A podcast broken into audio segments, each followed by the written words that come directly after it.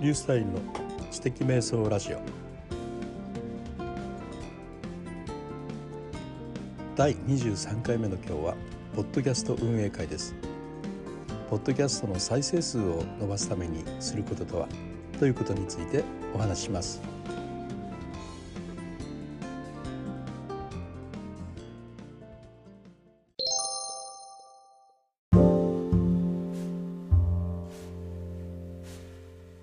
今日は2月の4日火曜日です。おとといリストの魔法を読んでのポッドキャストをしたらとても反響があってまああの1日で29再生というこれまでになかった再生数がありました。みんなが関心のある内容というのは聞かれるもんだなと思いました。ちなみにその中に出てきた0秒思考ということのについてのまあ、あのポッドキャストを昨日作ったんですね。すると一晩でこれも14再生という。0秒思考はだって56年ぐらい前に大変流行りまして今でもやっている人が多いと思うので関心は随分あると思うんでポッドキャストにしてみようと思ってやってみたんですがやはり関心のあるものに関してはいいですね。特にあのタイトルにねやっぱ気をつけて一目でタイトルを見て再生したいとやっぱ思うようなタイトルが必要だと思うんですね。でそれは何でかというとあこんなポッドキャストがあるぞと思って見に来られた方というのはこれまでのですねタイトル一覧をずっと見られるんですよね。でそのタイトル一覧の中であこれはね面白いなと思って、えー、どんどんどんどん再生をしてくれるという。実は自分がそうするんですよ。自分がこれはと思うようなタイトルを見つけてどんどん再生していくんですよね。その方のですね。というようなことがあるんでそれでね、まあ、再生をしてくれる数がねだんだんやっぱ増えていくということで、まあ、あの数が増えると何がいいかというとですねあの現在まだ日本でのポッドキャストはあのマネタイズには対応してないということなんですね。えーまあ、将来そのマネタイズに対応すればその再生数がそのままあの収益に関係してくるんで、まあ、意味があると思いますけれども今それがないこの時期においてどんなあの意味があるのかなというふうにねって思っているんですが、まあ、今のところはあのモチベーションということかなというふうに思います。これだけ聞いてくれるということは自信にもなりますね。そしてあのどんなものを再生すればいいかという目安がとてもよくわかります。これについて話した時にはあんまり伸びないというのはやっぱりありますのでねそういうことで大体人が一気にわっと聞いてくれるようなものについて目星をつけてそしてどんどんやっていくということで、まあ、あのポッドキャストというものについてのやり方っていうのがだんだん深くなっていくなというふうに思っていますね再生数が増えるとポッドキャストにで配信する内容の目安をつけやすくなるということが一つ挙げられますよね。であのポッドキャストはあの再生をこされたからといって、えー、まあ、SNS のようにですね拡散すぐに拡散されるというわけではないようですね。私はあのつながっていらっしゃる方に関してはやはりあの、まあ、ご挨拶の意味を込めてツイートすることがあるんですよね、まあ、もちろん面白いからなんですけれども積極的にツイートしてあの拡散しようという気持ちになっているんですけれども聞かせて今聞いてくれてる方っていうのはですねいくら面白くてもそれを拡散しようという気になかなかならないかなというふうに思うんですね、えー、一つはねツイッターボタンがやっぱないでしょ。う共有というボタンはねあるんですけどね、まあ、共有というボタンの先に、えー、ツイッターとかフェイスブックとかいろいろあってもですねなかなかちょっとピンとこないんですよね。これあそこにツイッターボタンがあるとねパッとボタンを押すんですよね。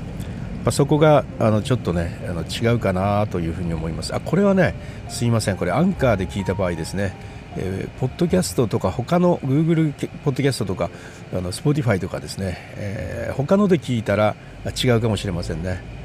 まあ、あのそれにしても、まあ、アンカーで聞いてる人っていうのはかなり私の場合いるのでうんその方々がそのツイートをあの積極的にしてくれるかというとそうじゃないとやっぱ思いますね。これやはりあのツイートで広がっていくものではないな拡散して広がっていくものではないなという気がします。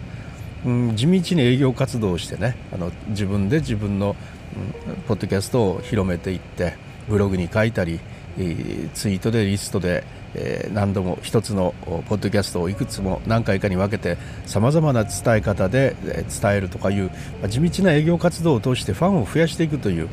そういうことがきっと必要なんだろうなというふうに思います。今ファンを増やしておくとですねあのやはりいざ日本でマネタイズが始まったとかいうような時にやっぱり有利になりますよね。ですからあのどんどん良い内容を配信することに心がけてファンを増やしていきたいなというふうに思っています。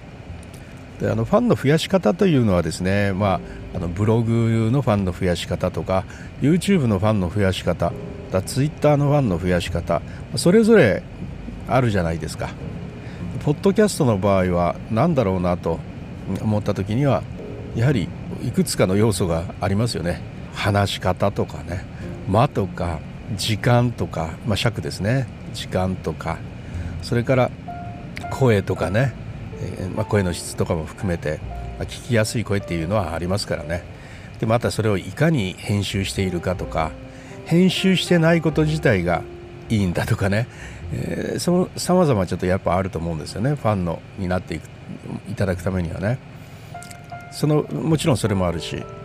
やっぱ内容は当然先にないといけないしねタイトルもその先にないといけないんですが、まあ、そのようなことをいろいろ考えて自分なりにファン獲得の戦略を練ってそして配信していくっていうのはこれは非常にやっぱりロールプレイングゲームでね先へ進めていく時のワクワク感があります。何でも始めるっていうのはね面白いことです。僕はすぐ何か始めまた何か始めたっていうのが僕のキーワードで、まあ、ブログ等にもよく書くんですけれども本当に面白そうなものはすぐ何でも始めますそしてそれをね伸ばしていくためのワクワク感を何度も何度も味わうんですよこれはあのマルチポテンシャライトである私たちのあの一つには決められないけれども何度もワクワク感を味わうというこの、まあ、僕たちに、まあ、許されたっていうかね一つの良いことではないかなというふうに思っていますね。はい、ポッドキャストの運営についてちょっといろいろ話をしてきました。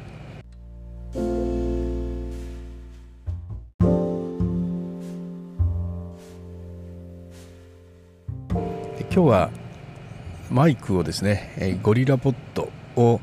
あのこの前買った MV5 コンデンサーマイクですね。その三脚穴につけてそして今シートベルトに巻きつけてですね、え胸を張って固定しましてね。そして今話しているとこなんですけども今日はねマイクが全然ブレないですね。なんか上手になったのかな。普通にねあの動かしてますけどマイクがピタッと胸とシートベルトの間にきちっと挟まって全くぶれないです。こういうが上手になってきたのでね、まあ、あの iPhone でもうずっと撮るというのいいなと思いましたね。で前紹介したレココっていうので今あの録音していくと、まあ、同時にテキスト起こしもできますのでね。これもとてもいいんです。これはあの純正アプリ MV5 の純正アプリで撮っています純正アプリアプリで撮ると当然良い音で撮れますのでねこれを、うん、あのエクスポートして iCloud にエクスポートしてそして、え PC からですね、えっと、オーディションで読み込んで編集して出そうかなというふうに思っているところです。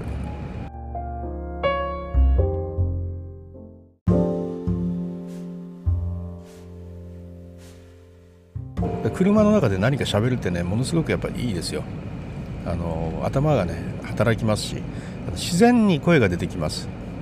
書斎で喋ってるとねあのどうしてもね正座して話してるようなね感じになるんですよね。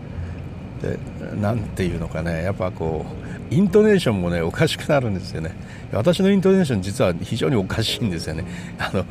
自分でも何弁なのこれっていう。博多弁でも当然ないし福岡の人のイントネーションでもないしどこというわけでも何でもないんですがもう長い間の中で変なイントネーションになってましてね。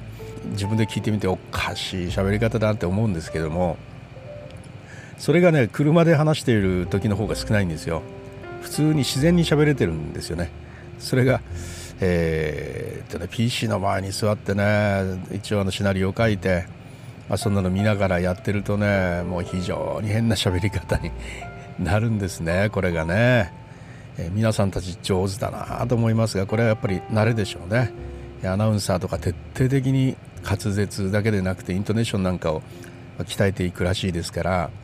そういうような鍛え方をされている、まあ、あのアナウンサープロの話す人たちと、まあ、私たちとのこのポッドキャストブロードキャストがねあの運転の差があるなということをやってみて初めて分かりますね。少しでも上手になっていきたいなというふうに思います。はいじゃあもう今朝の配信はここまでにします。